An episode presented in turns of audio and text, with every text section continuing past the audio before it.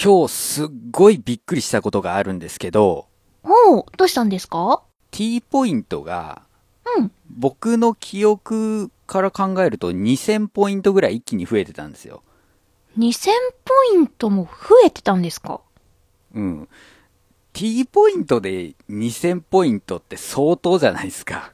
そうですね。相当使ってないとそのポイント数一度には入らないですね。なんかのキャンペーンに当選したとかだったら絶対なんか連絡が来るもんだと思ってたから、うんうん。えー、200ポイントぐらいだったのが2200ポイントになってるってビビって、うん。これはなんか乗っ取られてねえかと。おー、何か悪いことに使われているんじゃないかと。そうそうそう。その途中なんじゃないか なと途中。うんうんうん。ビビってたんですけど、はい。あのーまあ、冷静に思い返してみると、うん。ポイントサービスだけじゃなくて、例えばレンタルとかもそうなんですけど、うん。アダルト商品に関する履歴って残んないんですよ。へー。うん、でも、なん、なんでいきなり。うん。ツタヤで DVD だの CD だのコミックだのって借りると、うん。貸し出し履歴みたいなのが見れるわけですよね。うんうんうんうん。なんなら購入した商品も見れるんですけど、うん。アダルト商品ってね、履歴に残らないんですよ。だから、あの、おそらく、あの、これをお聞きの男性人諸君はですね、同じ作品を複数回借りてしまったみたいな経験は多分あると思うんですけど、うんうん。それの延長だと思うんですが、うん。アダルト系サービスのキャンペーンで取得したポイントは通知が来ないのではないかと。はで、僕は思い出しました。あ。はあ。 2016年 AV オープンというですね、アダルトビデオの祭典があったんですよ。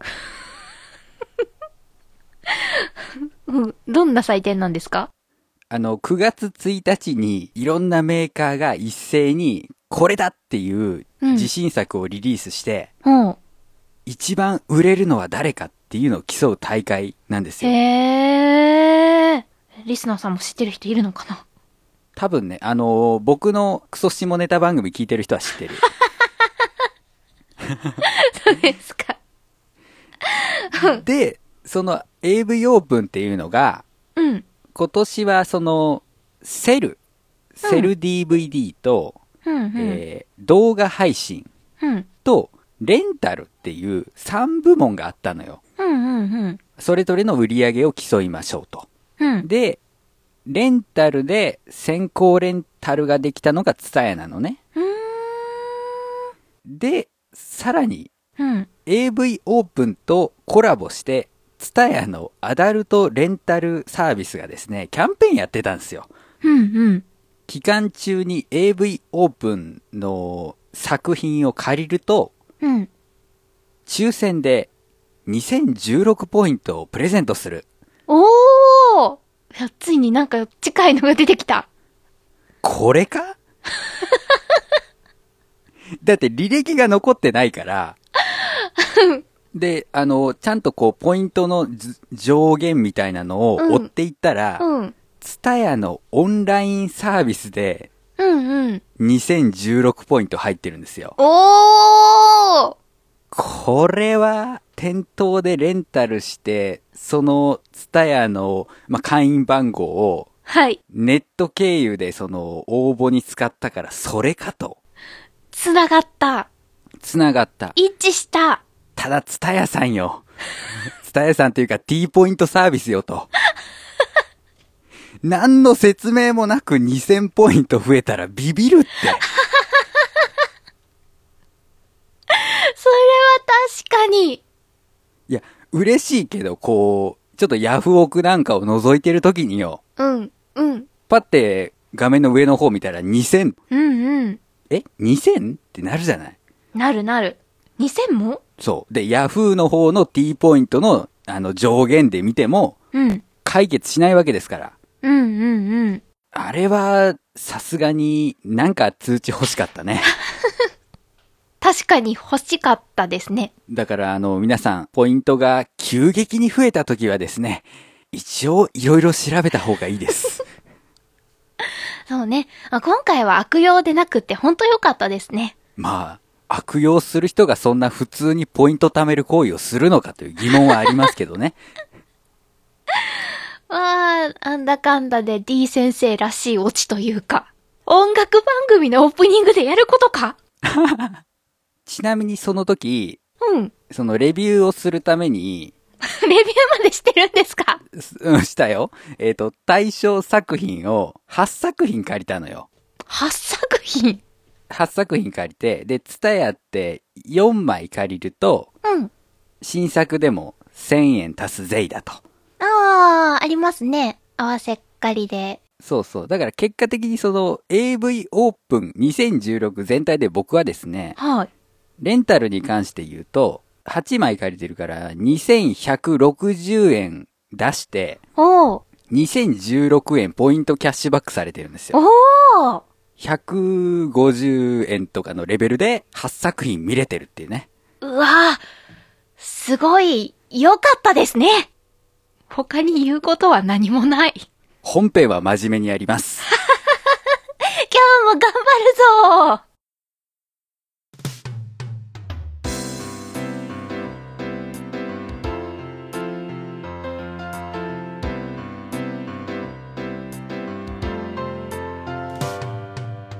マガラジ作曲の話をするラジオこの番組は作詞作曲のお勉強をしたり実際に作詞作曲をしたり作曲をしている人にインタビューをしたりするポッドキャスト番組です、はいお送りするのは私メガネ D とあしゃみんこと佐藤あさみです。よろしくお願いいたしますよろしくお願いします。さあ今日も今日とてはい。講義会でございますまあとは言ってもですねそんなに、う。うんん、難しい内容をするわけではなくてうんうん。あの知ってる人はもうものすごい知ってるしうん。まあ、ここまで覚えなくても、今は技術が進歩しているので、まあ、サポートはしてもらえるんだけど、まあ、作曲をしているっていうんだったら、ちょっと耳には挟んでおいてねっていうお話をほー。します。一体なんだろアシャミンはですね、う。はい。現在、五線譜って書けない。五線譜を書くというのは、ど譜の面程に起度こす。うん、自分の、まあ、メロディーぐらいか。いやー、ちょっと難しいですね。ねえ、できなくはないけど、まだまだって感じでしょうーん、細かい、これが八部かな、それとも沸点四部かな、みたいな、うこう、んうんうん。長さがね、いまいち、つかめないそうでだよす。ね。うんで、やっぱり自分でこう、鼻歌で作ったり、キーボードポロポロンと弾いてできたメロディーを、うん。こう、まあ、録音できたら理想だけど、とりあえずなんか書いて残してこうっていう時に、うんうん。五線譜に書いてメモってなかなかまだできないじゃない。ああ、そんな高度なことはできないです。うん。僕もできないし、やっぱり、知識としてはもちろん書けるけど、うん。ね、プロの作曲家の人みたいにスラスラスラっと書いていけないから、やっぱり、ロスがあるわけですよね。うんうん。で、まあ、2 of us の時は、ドレミファソラシうん。を使ってメモしていったわけじゃない。うん。音の長さ関係なく高さだけそうね。そう、関係なく。うん。うん高さを書いていったわけだけど、高さを表す時もうん困ることなかった、上のドと下のドの書き分けができなかった。そうなんですね。ドレミファソラシドでは、それの1オクターブ上とかの表現がね、かなり難しいんですね。うんうん。で、こうやって音声で会話している時もですね、えーっと、高いドって言っても、うん。同じ高さの銅を思い描けているかどうかなんていうのはわからないわけですよ。うんうんうん。じゃあどうすればいいか。五線譜とか楽譜を使わなくても、ある高さの音を共通認識として持つことができる方法があります。ほう。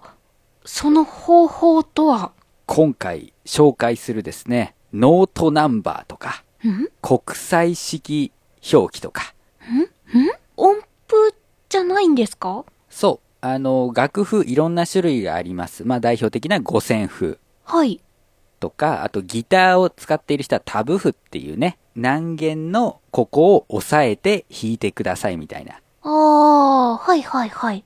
とか、えーっと、まあ、あとドラム譜とかいろいろ楽譜はあるんだけど、そうじゃなくて、じゃなくて数字と文字だけで具体的に音の高さが指定できれば、は口で話しても、あ、あの高さねってわかるじゃないですか。あ。うん。わかる。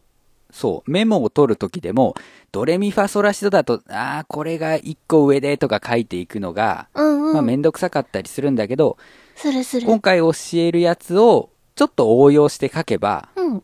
あ、これ1オクターブ上のやつだったよねっていうのが後から見直してもすぐわかるようになる。はあ。あと、まあ、今回紹介するので言えば、僕はボーカルとして、これぐらいの音域なら出すことができます、みたいな表現ができるようになる。あ、それできたらめっちゃかっこいい。ですよね。なので、今回はですね、音の高さの表現というのを学んでいきたいと思います。よっしゃ。早く教えてください。はい。えー、例のごとく資料がございます。はい。ドン。 PDF ファイル、音の高さの表現。おー、相変わらず美しい教科書です。さあ、見ていただくと、うん。固定度表記、ノートナンバー、うんうん。国際式、日本式と並んでおりますが、はい。まあさっきも言ったように、高い度、低い度とか言っても認識ができないわけですよ。うん。うん同じ高さのことを言ってるかどうかわからないわけなんですね。うんうん。なので、まあ、先人たちがいろいろ工夫してですね、はい。それぞれの音に数字やアルファベットを当てはめていきました。ほうほうほうほう。あ、じゃあこれ横に見るのがその対応なんですね。そうそうそうそう。で、今回ピックアップしたのは、その中でも現在もものすごく使われているものばかりです。あ、これ全部使われてるんですかえっ、と、使われていると思います。あのーアシャミンがこれから作曲する上で使うかどうかっていうのは抜きにして、うん。これは全部使われています。へー。で、まあ、一部をピックアップしたということは、はい。これ以外にもたくさんあるんですね。やっぱいっぱいあるものなんですか。絶対的な音の高さの表記。まあ、これ話していくうちにお話していきますが、はい。じっくり話していく前に、うん。赤い囲みのところうん。見ていただくと中央度って書いてありますね。はい。いわゆる真ん中の度ですよ。ほう。これはですね、なんぜか世界共通認識なんですね。あ、どこに行っても、中央の銅はその銅なんですかうん。おそらくその音楽は今はあの西洋うんうん。の音楽を源流にしたものが世界に広まっていってるので、それでまあ決まったからなんだと思うんですが、この中央の度、真ん中の度っていうのは大体の人が、あ、あの音だねっていう認識ができてるんですよ。うんうんうんうん。なので、ここを基準にちょっと考えていきます。基本的にあれですよね。カエルの歌って歌う時のドレミファの銅の音ですね。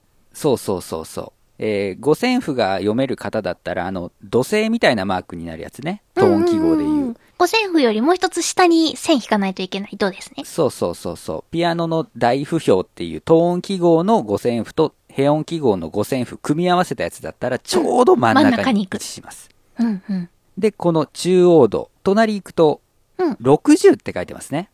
60。数字はい。これがノートナンバーと呼ばれるものなんですけど、ほう。これちょっと縦に見ていくと数字が1ずつ増えていったり、まあ減っていったりとうんうん。言えると思うんですが、下に行くほど高い音。そうだね。ピアノの鍵盤を想像してください。はい。で、真ん中に中央のドがあります。はい。右に行くと当然音は高くなりますね。うんうん。左に行くと低くなりますね。うん。で、ここで発見と黒鍵の違いを無視して、うん。とにかく低い音から高い音に向かって順番に数字を振っていきます。おー。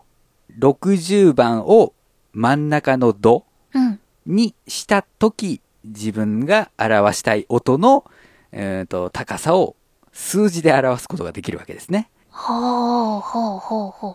1オクターブの中に含まれる音って、11音。そうだね。だからうん11だね。うん。オクターブ上のドまで行くと、60に12足せばいいんだ。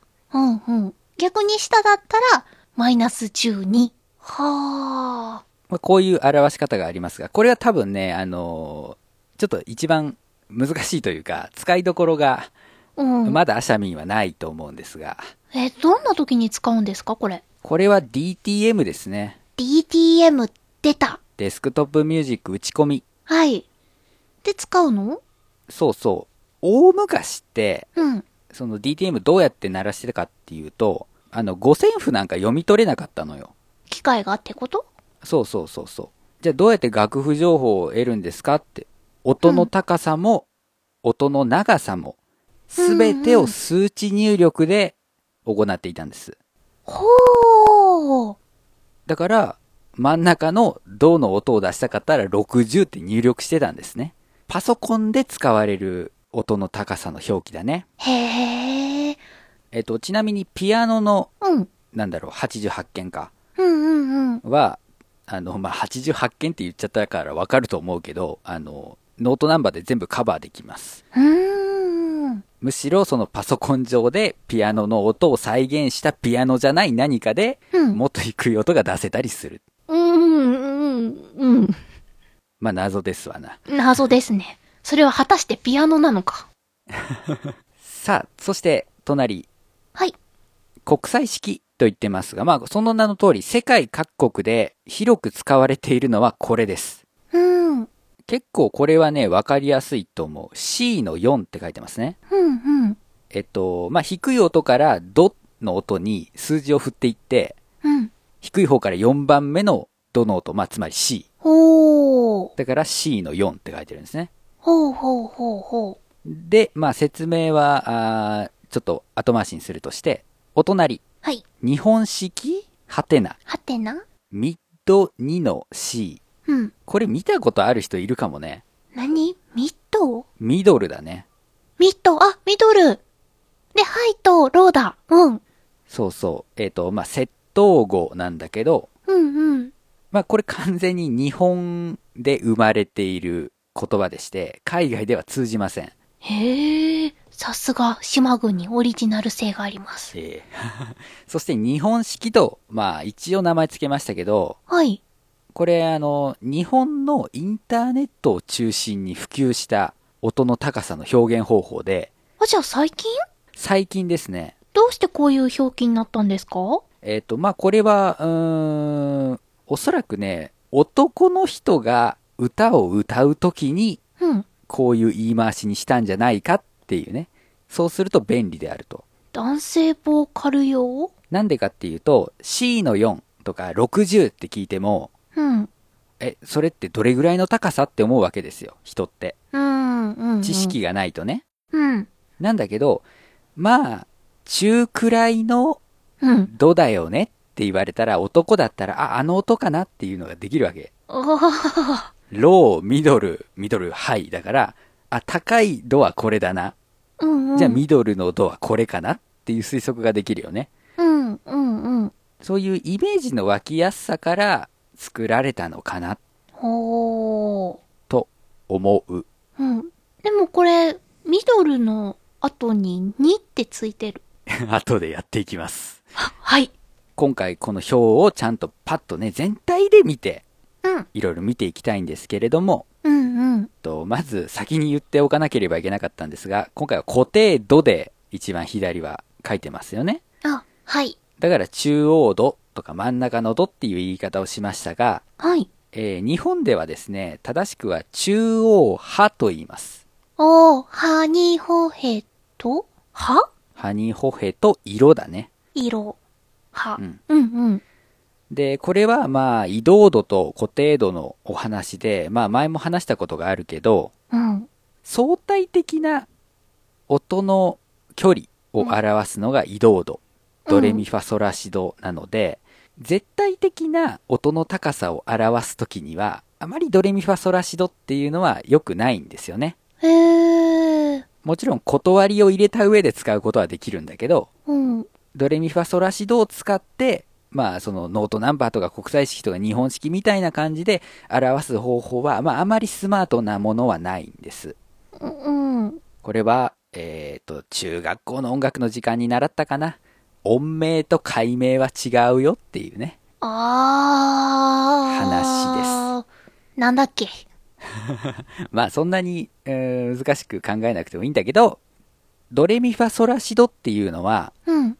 簡単に言うと、メジャーキーの音と音との間隔を表したもの。うん明るい曲を歌う時の音のセットなわけですよね。うん。おー。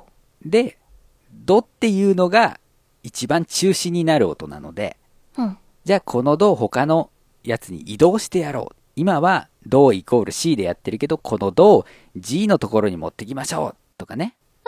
あー。パニックになってしまった。まあいい。あの、とにかく、絶対的な音の高さを表すのには使わない方がいいんですね。どうどだと思うなよ。で、えーだから、あのーまあ、相対的なものなのか、絶対的なものなのかわからないから使えないわけです。もうどうって呼ぶのやめようよ。まあ、そうだね。結構困ったりするんだけど。うん。じゃあ、具体的に、その、中央道とか、まあ、他の音もですね、数字とかアルファベットで表せるわけですけど、はい。じゃあ使い分けだよね、結局。うんうんうん。どういう風に使い分けられているのっていう話になりますが。うん。どう使ったらいいのノートナンバーっていうのはさっきも言いましたけど、パソコンです。うん。デスクトップミュージック、DTM です。うんうん。いやいや、DTM ソフトとか作曲ソフトなんかでもそんな数値入力したことがないよっていう人いると思うんですが、うん。あの、ピアノロールエディタとかでね、ピアノの鍵盤に音を乗せていく。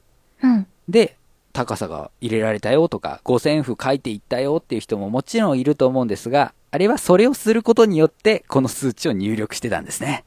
あなので、えっと、あまり見たり聞いたりすることはないあ。うんうん。ですが、まあ、こういうノートナンバーっていうのが、あの、DTM で使われます。はい。いや、パソコンの中の言葉。ちょっと小話ですが、はい。どのシャープとレのフラットは同じ音ですかはい。どのシャープとレのフラットが同じ音なんだったら、うん。なんで二通りの呼び名があるわけえーっと、えーっと、あれ、あれ、あれ、ドミソって、和音ってするときに、コード引きするときに、うん。そのコードをどう動かしたかっていうのを表したいから。まあ、なるほど。うん。C じゃなくって、えっ、と、ディミニッシュとかのコードにするときに、本当はこの音なんだけど、ちょっと俺フラットしちゃったぜ、みたいな感じのうをんうんうん、両方に使えるようにフラットとシャープがある。困るよね。こうまあ、こういう質問されても。うん、我々は、1たす1は2ですよっていう風に、うん、どのシャープとレのフラットは同じ高さの音ですよっていう風に習ってきました。はい。それは、平均率と呼ばれる考え方なんですね。考え方便宜上これが良かった。うん、本来の音楽で言うと、どのシャープとレのフラットっていうのは違う音なんですね。あのーまあ、今の世界はほ、ほぼ平均率ですけど、うん、あのーまあ、単純に演奏がしにくかったんだろうね。そんないっぱいあったら。え、そんな問題なんですかいや、結構重大な問題ですよ。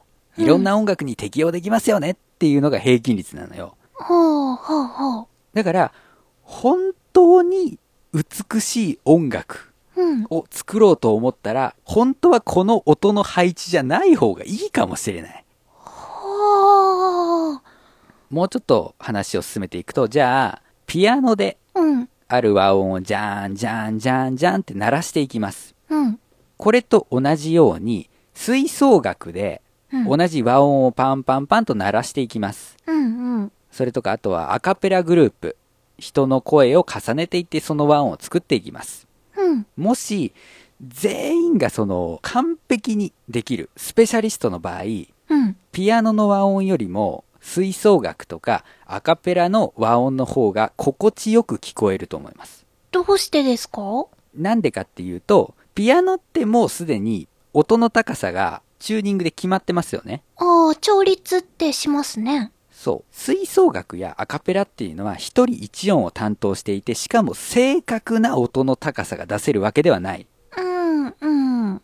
うん逆に言うと、ピアノで弾いた時の音とはちょっと違うんだけど、うん。これ3つ重ねるともっと綺麗だよねっていう音を探っていける。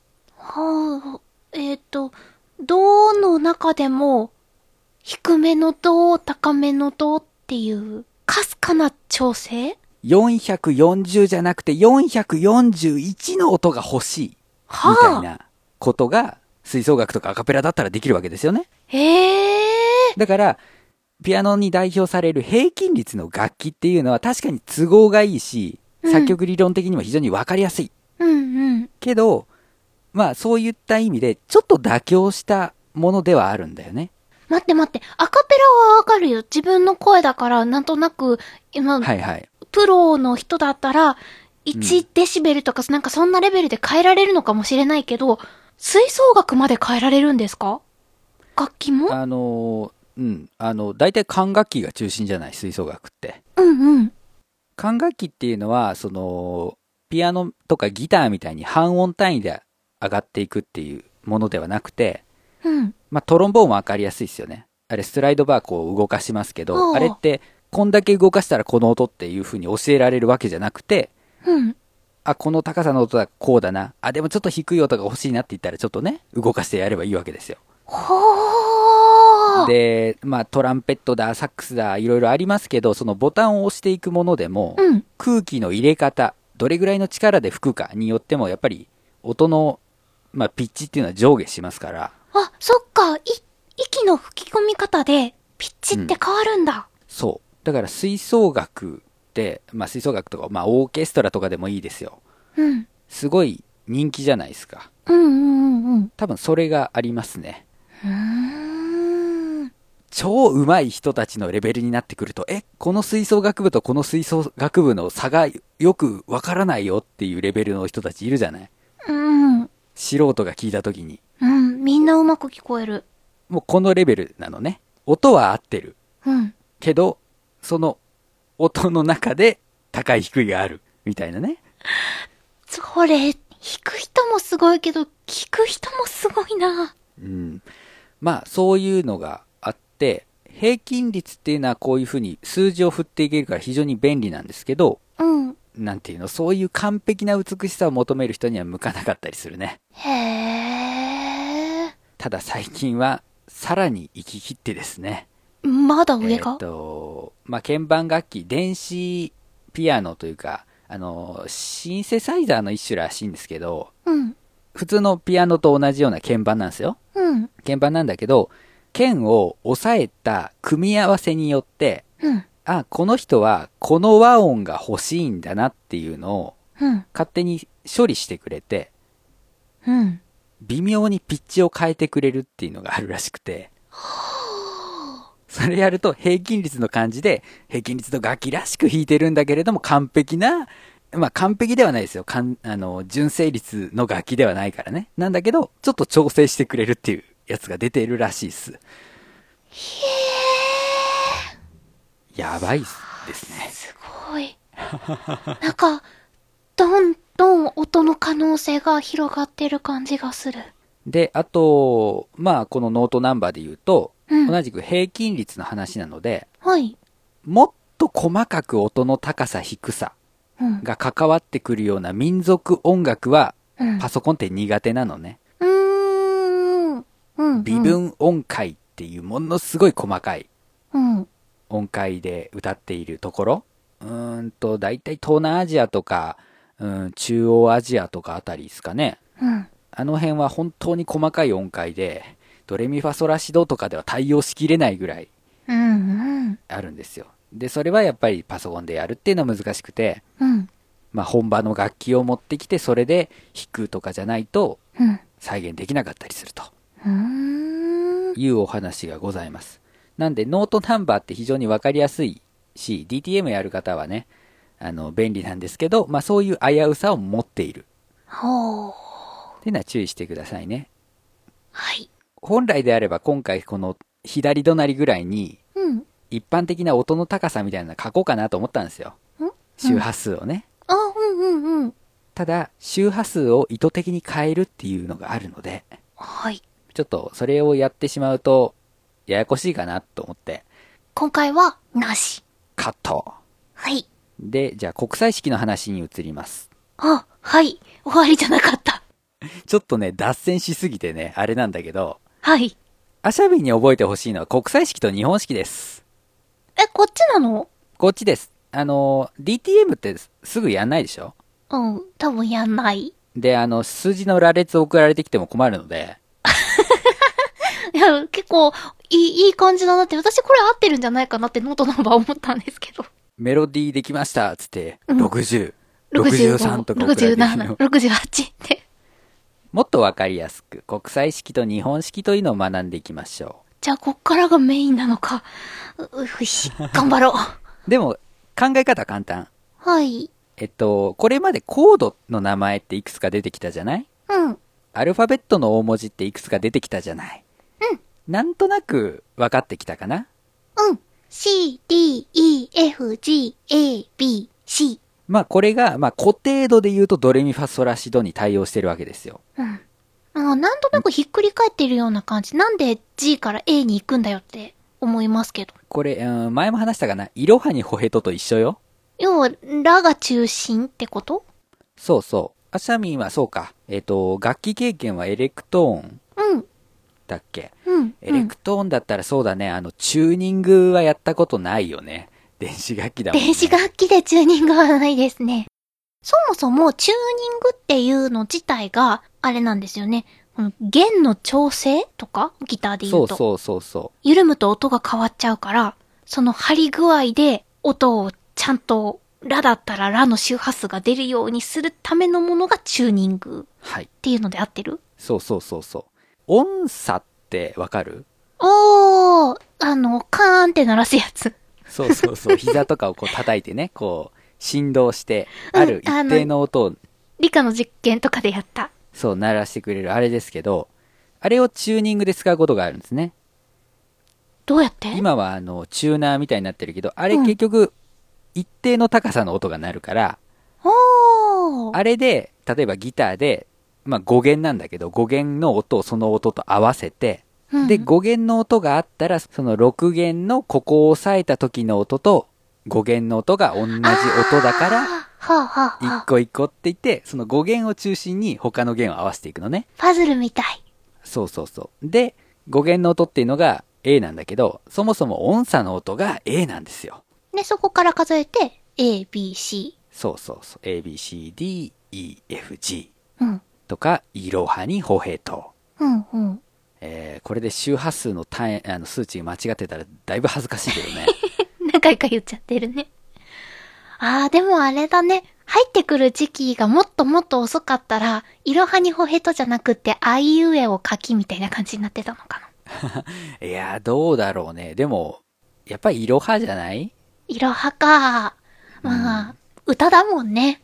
ちょうど区切りがいいしね、イロハそう、いろはにホヘほへとって、音数がね、偶然にしてもすごいよね。トそうそう。まあ、とにかく、うんラを中心にしていって、そういう名前がついているんだけど、うんうん。じゃあ、この C から、あ、じゃあ A から G、まあ、プラスそのシャープとかフラットうん。を使うと、その、音を具体的に指定できるわけね。うんうん。プラス、数字をつけてやると、あ、君はここの、この音なんだっていう風に具体的な音がうん。指示できるわけ。高さも含めて。うんうん。で、えー真ん中のドを C の4。 4? なんで1が一番下なのちゃちゃちゃ。えーと、3億下からどうして1が始まるのえーっと、まあ、なんて言うんだろうね。もし、真ん中の銅をうん。 C の1ってすると、下0じゃん。うん。どんどん低くなっていくと0、マイナス1、マイナス2。まあ、マイナスがつくのは鬱陶しいけど、4億下ってないんですか4億下は、えーっと、C の0ですよ。おー。じゃあもう一つ下、5、5億下は5億下は C のマイナス1。あるんだ。ある。あるけあるんど、だそ、そこら辺の音まで使うことがまずない。あから、あのーそこまで想定しなくてもいいんですよ。ー。うーん。、で、あくまで4ぐらいにしとけば、うん。まあ、よく使うやつは、だいたい表現できるかなっていう感じ。おー。まあ、下は0まででね、収まるし、上は2桁いかないし、そうそうそうそう。うん、だから今言ったように、うんマイナスとかも出てくるし、あの、今回書ききれなかったレベルのやつとかもあるんですけど、うん、 C の9とかね、うん、うん。あるけど、そんなのを使うかね、君っていうね。 使うのは勝手だけど、そこら辺の不便はもう勝手にしてくれと。まあいう感じなんですが、とにかく、えっ、と、数字とアルファベットではい。音の高さを表します。で、これはね、あの、多分ドレミファソラシドの感覚うん、と近くて、うん、うん。 C が来るごとに数字が1個上がります。はい。だから、えっ、と、真ん中のドから1オクターブ上のドっていうのは C の4から数字を1個上げて C の5になるわけですね。うん、うん。簡単。簡単です。で、まあ逆に下がるときは、まあ、C の3になるわけですよ。うん。非常に簡単。うん。もう C の4さえ覚えとけばいい。そうそうそう、C の4だけ覚えておけば問題ない。うんこれはどういった時に使うかっていうと、うん、ピアノとかの鍵盤楽器が中心ですね。うん、うん。ギターとか、あと笛とかっていうと、その押さえ方によって音の高さっていうのが大体わかるじゃない。うん、うん、うん。だけど、ピアノってさ、ピアノの鍵盤を表した絵とかを出されてさ、この音を弾いてくださいとか言われても、うん。え、それ鍵盤のまずどこなのっていうおー。話になるでしょうん、うん、うん。だから、あの、いや、ここのドっていうのがこれ C の4ですからねとか指示してくれると、ああ、ここ真ん中なんだってわかるとか。おー、確かに。で、ここ最近あの、DTM ソフトでよく見られるですね、あの、ピアノロールエディターっていう、うん、画面の左にこう、ピアノの鍵盤がずらーっと並んでて、うん、その横にブロックを置いておくことによって、まあ音符を置いていったのと同じような効果が得られるやつがあるんですが、はい。その時にこうスクロールしていくのにもやっぱり、あれこれ、ど、どの高さのどなんだってなるじゃ ない。同じのが続きますから。そうそう。で、鍵盤のところをよく見ると C の4とか D の4とか書いてくれてるわけですよ。おー、わかりやすい。で、まあそういう時に使われますね。うーんで、これ多。分ね、アシャミンがその五線譜がとっさに書けない時にメモするのにも結構役立つと思うんだよ。うん、とりあえずその C とか D とか書いていって、うん。あ、ちょっとこれオクターブ差があるやつだなってなった時に、そこだけ数字を上に書いてやるとかやっていけば対応ができるわけ。そっか。まあ、4はわざわざ書かなくっても、ここで C の4から C の5に飛びたいと思った時は C から C の5って書くだけそうそうそでうそう後で見返してもすぐわかるんだ。うん。特に女性だったら、だいたい4のところの範囲内だろうね。1オクターブ。何よりいいって思ったのは、うん。あのね、ドレミファって書いてたら、うん。ファだけ2文字なんだよね。フじゃダメ だ。そうねファって、あー、フーとあーと書かなきゃいけないから、それが F っていうアルファベット1文字になる。これはすごく書くのがショートになりますね。非常に便利だと思いますし、うんまあ今後、あの、どんなあ作曲方法に移ってもこれは、まあ結構便利だと思います。はい。で、日本式うん。日本式ってハテナつけてるのは上上の中にもありますけど、日本語式とは違うからですね。日本語式って何ですか日本語式はイロハにホヘトを使うやつです。いの4って書くんですかイの、いや、えっ、とね、4っていうかね、ハにホヘトイロっていうカタカナ1文字うん。のやつがあって、それに、一点、は。それやった中学ぐらいの時にやった そうそう。二点、はとかね。そういう風にやっていくやつとか、あと、えー低い音になってくると、イロハにホヘトをひらがなで書くとかね。おー。そういうのが日本語式の表記です。うん、うん、うん、うん。ただこれはですね、問題があって、うん。へがね、カタカナとひらがなの区別ができねえんだ。しょうもな結構しょうもない理由なんですけど、結構大問題ですよ。そうだね。あのね、中央度が確か一点半になんだよね。うん、うん。だからあの、中心になるオクターブが一個ずれてんだよ、実は。結局 C の4っていうのが真ん中のドでしょ、うん。なんだけど日本語式で表すときはそれを一点半って言ってたのよ。うんうんうんうん。で、何もつけないハっていう音はどこかっていうと C の3。あ、真ん中のドから1オクターブ下の音だったはず。ほー。だからちょっとずれてるっていうのもあって、うん、うん。 あとめんどくさい。めんどくさいって。いや、いろはにほへと覚える他、他だってコードネームとか全部アルファベットだ ぜ。そうですね。めんどくさいじゃない。うーん、まあ。。っていうので、まあ、使う人は減ってます。はいうーん。で、それとは違う日本式。これはですね、結構具体的に言うと、うん。あの、ボーカルの音域を表すときに使われることがあります。へえ。そもそも、この表記法どこで使われているか。うん。インターネット上のカラオケ情報サイトうん。で、この曲歌いたいんだけど、一番高い音と一番低い音出るかしらおー。ほう検索して。みました。ミッド2の A からハイ A までです。って書いてたら、あ、この高さからこの高さまでなんだほううん。って判断できる。そういうカラオケ情報サイトでよく使われているパターンですね。へえ。具体的に歌いたい曲名入れて、その後にスペース入れて、うん。音域って入れて検索かけると、うん。まあ大体この表記が出てきます。ほー。後でやってみるといいですね。今何より感心したのはカラオケのためにそんな準備段階するかっていうのにびっくりしました ね。事前準備する人はちゃんとするんですね。いや、僕なんかで言うと非常に声が低いので、声が低いというか高い音が出ないので、うん。ミできついからね。中央度から一番近いミでもきついからね、俺ね。ほいやもう、行ってカラオケ歌ってて、サビの部分で出なかったら、出んかったわーって言って演奏停止とかしたりしない。それがうまくできない人もいるわけですわ。そうかはい。まあそういう人はですね、えー自分が出る曲何かなって調べたりだとか、ー。うん。あるいは自分が一番綺麗に出る音はこの音だなっていうのが分かっている時に、はキー変更、であ、その音になるように調整するんですよ見。てあげようってそう。すごいなあやっぱ歌に力入れてる人すごいな あで、まあ、そういうカラオケでよく使われる表現ではあるんですけど、そこからはい派生してですね、はい。たまに、あの、ボーカルを依頼するときうん。とか、自分の音域を表現するときに使われたりするわけですよ。おー。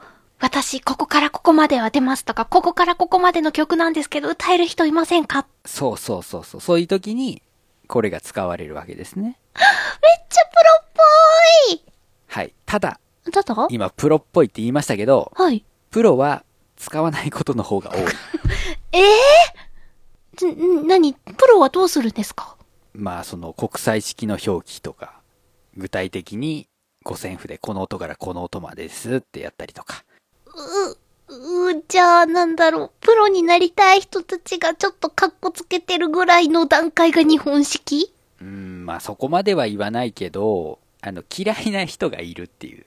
このだけですね言い方をそう。だって、日本式ってハテナつけてる理由としては、これいろんな国の文化がぐっちゃぐちゃになってんですよ。うーん、というとロー、ロー C とか書いてるけど、うん、これアルファベットの C とそのロー、うん、うこれ窃盗語ですけど、こういう組み合わせがまずない。ーん、うん、そ、の、同じアルファベットは使ってるけど、元になってる言語が違うんですよ。ほー、言言語っていうか、その、えっ、と、ABCDEFG っていうものがどこから来たかっていうのと、ロー、ミッド、ハイっていうのがどこから来たかっていうのが違うところ、歴史が違そう、それを合いの子にしてるから、まず海外の人に通じません。う。うん、うん、で、その音域表、音域を表す以外にほぼ使えません。っうん。てなったら、あえて覚える必要はないよね。しかもあれ、1から始まってるのが奥下ってことは、これ日本のイロハニホヘトのスタート地点で合わせてるってことあ、いい指摘かもね。ごったにって感じだ。で、しかもこれ、結局その、ボーカルの音域表現だから、うん。あの、最初に言った通り男性寄りなのね。おー。ロー C が出る男性も結構少ないんだけど、だいたいうんロー E、E は、まあでもボーカルとしては使えないかな。うーん。男にとって低い声のところっていうのがローなわけよ。で、まうんうあんこれぐらいの高さが普通かなっていうのがミッドなわけよ。うん。で、高い、これ、これは高いわっていうのがハイなわけね。うん。で、じゃあそれを女性が使うってなると、いや、私たちにとってこの音低いんですけど、うん。なんでローじゃないのみたいなうんうん。話になるし。っていうので結構、まあ、わかりやすいけど問題を抱えている。はあ。この日本式カラオケ方式の最大のパニックポイント。うん。えっ、と、色分けしているんですが、うん。セット後、うんローとかミッドが変わるタイミングをよく見てください。本当だ。ラのタイミングで変わるんですかだから A で変わるんですね。うわあ。ややこしややこしい。い。で、今回はこう、あの、ソシャープにしてるからあれですけど、うん。ラフラットにしたときは、お、このミッド1の G シャープっていうのは、ミッド2の A フラットになります。あややこしいねややこしいね。だから本当に限られた使い方しかしないわけですわ。はあ。ただ、カラオケよく行ってる人とか、うん。まあ、ボーカル専門でやってる人の中にはこれが得意な人もいるので、うんうん。そういう人と意思疎通をするときにまあ使えるかもしれないし、うん。さっきはその、なんていうか、あの、自分で五線譜かけないときにメモするのに国際式がいいっていう話したけど、うん。アシャミンの音域によっては日本式の方が合ってる可能性だってあるよね。あ、そうか。そう、これちょうどその中央道から下がって、ラーのところからミッド2がスタートするわけじゃない。うんうん。で、この辺りの音域っていうのがよく出てくるよね。女性曲でも。そうですね。だから、あのこっちの方が、なんていうかメモすることが少なくて済むかもしれないし。もう、ミッド2まで全部乗っけちゃっても、自分の中で分かっていれば、うん。書き記すことができるんだ。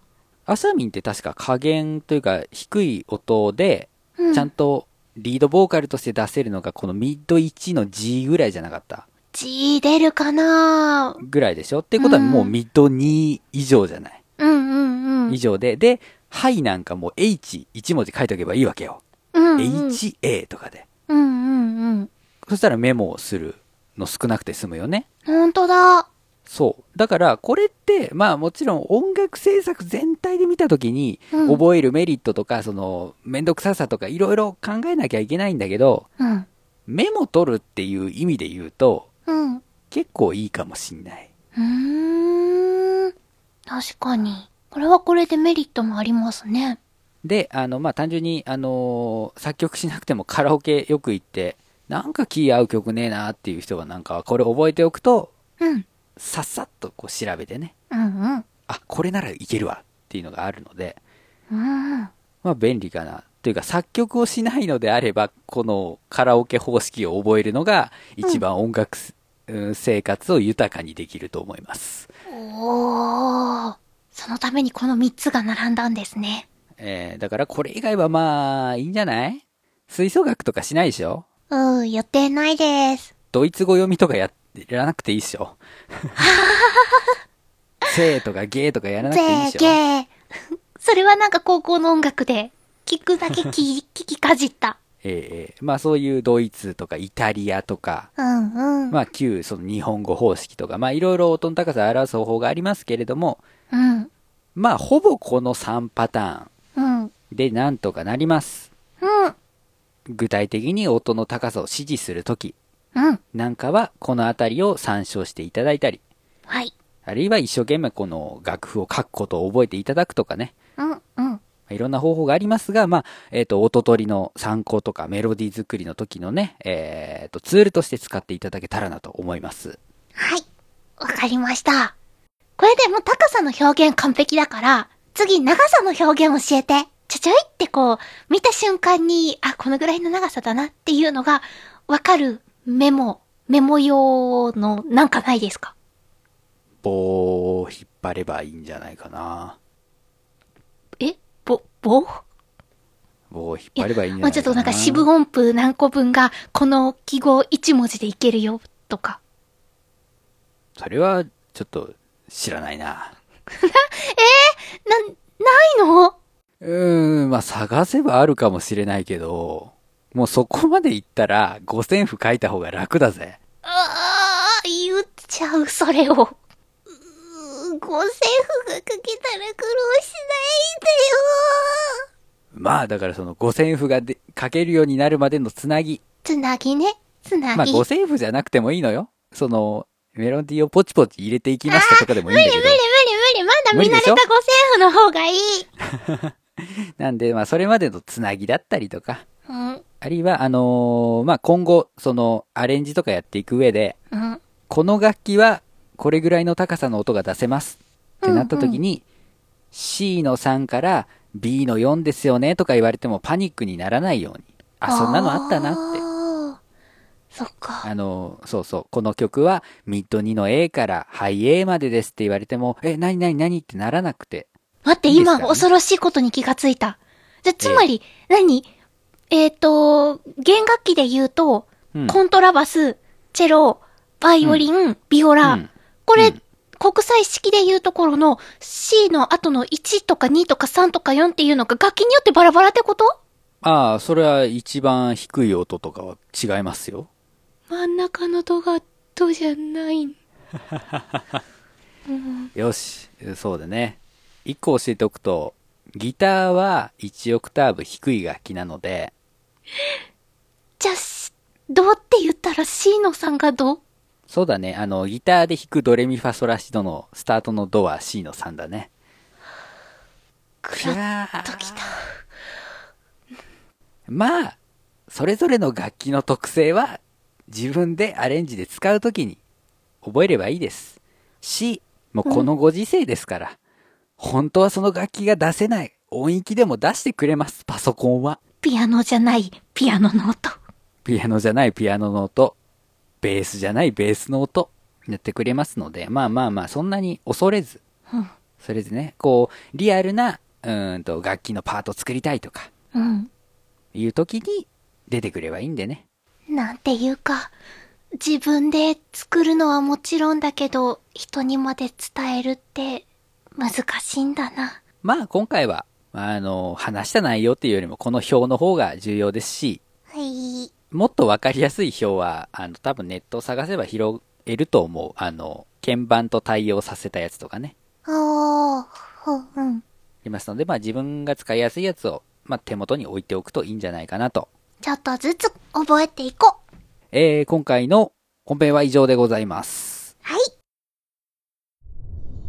喜びも悲しみも愛しさも切なさもずるさも悔しさもごめんねもありがとうも君とつないだ一つ一つの手のひらへ DY ファーストフルアルバム絶え間なく熱く流れる静ま汗まで走って飛ぶネタリア2歳が最高の心を奪わ正しいとか間違い孤独な夢なら DY ファーストフルアルバム「ジョインサークル」ありったけの夢のかけらを詰め込んで各ミュージックストアよりダウンロード販売中マガラジエンディングです。エンディングでーす。メッセージをいただいておりますおー、あり。がとうございます。前回ですね、最後の最後、アシャミンが、はいタッチってどういう構成なんすかっていうね、うんうんうん。質問を投げていきましたが、はい。えー一つ意見が来ております。おー、嬉しい。はい、えーお世話になっております。DY さんです。あ、DY さんいつもありがとうございます。ありがとうございます。えー明けおめでございます。明けましておめでとうございます。おめでとうございます。最新回、こういう話は実は大好物でして楽しく聞かせていただきました。おー、ありがとうございます。タッチの話ですが、はい僕はサビなし論に1票かな。おー。あと、手前味噌ですが、僕のアルバムの中にもサビなしの曲がありまして、うん。タッチとは全然違う感じのサビなしですが、どの曲単どの曲芝といただきました。ありがとうございます。ありがとうございます。さあ、アシャミン、うん。ジョインサークルの中でサビなし曲はなんだろうね。パッと出ますわかんない。僕、あの、サビなしの曲があるよって言われて、うん。ああ、あの曲かなって思ったのは、うん。茨茨ですか。そうだっけクロスフェードでうん。使われてた、もっと遠くへのところあるじゃない、うんあれがね、サビじゃなくてね、結構後半に出てくるからあれ C メロなんじゃねえかなっほー。って思った。その、改めて全部聞いたときに、他の曲はサビらしいサビがあんだよ。あー。うん。ええでー。も、うん。なんか、茨は結構そういうのがないのかなっていうのと、あと、タッチとは全然違う感じって書いてるから、あこれで外してたらやべえな。ー。 前回の放送 が、まるっとメガネ D が理解してねえじゃねえかって話になりますからね。 根拠がなくなっちゃう。まあ、ですけれど、あの、まあ皆さんもちょっと、DY さんのアルバム購入していただいてね。うん。でも私ももう一回聞いてみます。うん。あ、本当だ。サビなしの曲があるなんてニヤニヤしていただけたらなとうん。思いますが、タッチ、うん。サビなし論。サビナシロンですか。でも、うんまあ、うんそうだと思うようね。ーん。えっと、一応、あの後見つけたサイトで、おうあの、ギターの弾き語り用のコードが書かれたサイトがあったんだけど、ああ、コード、いい、なん、うんなんて言うんだろう。構成を見るときに参考になるって言ってましたね。そうそうそうそう。その時に出てきたのは、あの、バースとコーラスっていう洋楽の分け方。うー、なんか先週ちらっと聞いたやつ。うそうそうそうされてて、まあ、明確なサビではないわな。ーん。一応コーラスっていうのが、まあ、日本語で言うサビの部分なんだけど、うん日本で言うサビよりもちょっと落ち着いてるので、うん。ここを聞いてっていうメインポイントではない。うん、のでね、ちょっと、うーん、うんまあ、サビなしっていうのが結論なのかなとは思うわ。ああ。え、なに、タッチってそんな洋楽寄りの曲なんですか洋楽よりっていうか、J-POP のひな形みたいなのがうん。うできたのって結構緩やかなのよ、戦後から考えると。ーん。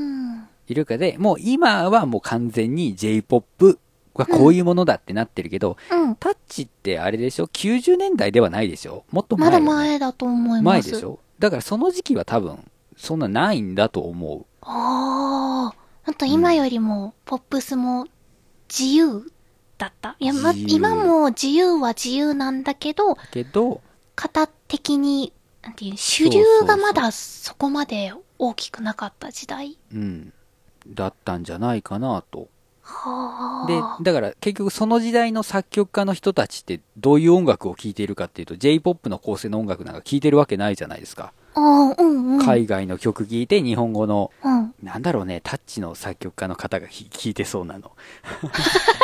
難しいけど、まあ、戦後の和ジャズとかさ、うん。ギター、あ、じゃあバイオリン演歌とかさ、うんえー歌謡曲とか、まあそういうものじゃない、多分。うん。うん。そうなってくると、まあサビがない曲が生み出されても全然おかしくはないしそうでね。すね。なので、まあタッチ、結局あのカラオケ番組の映像というのはね、入手できなかったので、残念。テレビ局の考え方は分かりませんでしたけれども、まあ、いいんじゃないかな。うん。あくまでその構成っていうのはその自分が作るときにうんうん。どういういう組み合わせでやるかっていうところだったり、あるいはその他の曲をこう解釈するときうにん。使うものなので、別になんかその構成がわからないからうん。